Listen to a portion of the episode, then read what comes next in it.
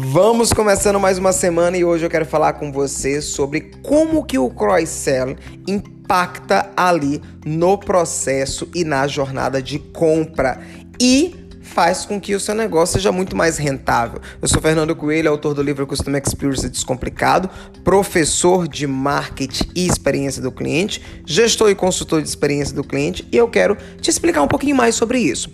Traduzindo ao pé da letra, o cross-sell é, significa venda cruzada.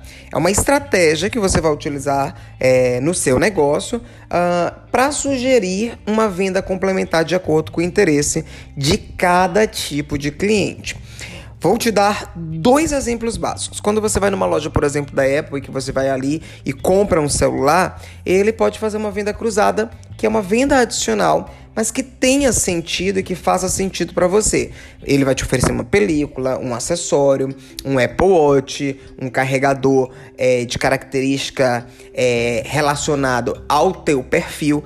Ou quando você, por exemplo, vai numa loja do McDonald's e ali você já percebe um cross-sell real quando você compra um hambúrguerzinho e ele te oferece a batatinha, o, o, o, o milkshake, o refrigerante ou qualquer outro produto da loja.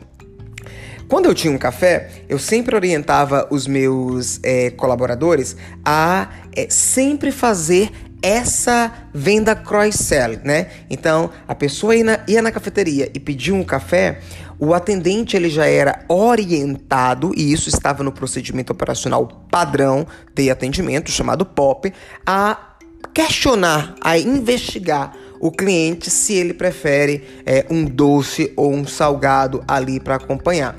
E se o cliente é, se mostrasse aberto a essa possibilidade, ele faria o que a gente chama de venda consultiva. Ele perguntaria se poderia sugerir algo e ele ofereceria ali um produto uh, que obviamente, potencializasse o aumento de ticket médio. Ao final ali de ele usufruir consumir o café com o salgado ou o bolo que ele pediu, o cliente, o atendente também estava no procedimento dele, era orientado a oferecer para o cliente uma aguinha, é, a convidar o cliente a conhecer o espaço boutique e sinalizar que aquele café que ele tomou também vendia na boutique. Então tudo isso ajuda a potencializar isso que a gente chama de venda cross-selling.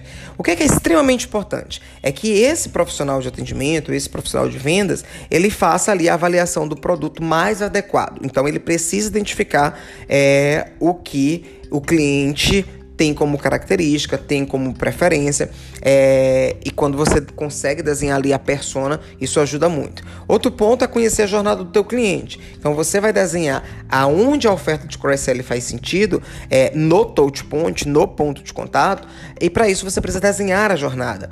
É, quando você faz isso enquanto empreendedor, você consegue ali melhorar o seu processo de vendas é, e também você consegue entregar uma melhor experiência para o teu consumidor. O que é, que é extremamente importante? Você treinar o time, dar autonomia, estabelecer scripts de oferta e também de combate à objeção para que o teu cross-sell seja de fato efetivo e eficaz. Gostou da dica? Então compartilha com seus amigos e Faça uma maratona de podcast se você está chegando agora. É, esse foi o nosso podcast Experiência do Cliente dessa semana. Até a próxima.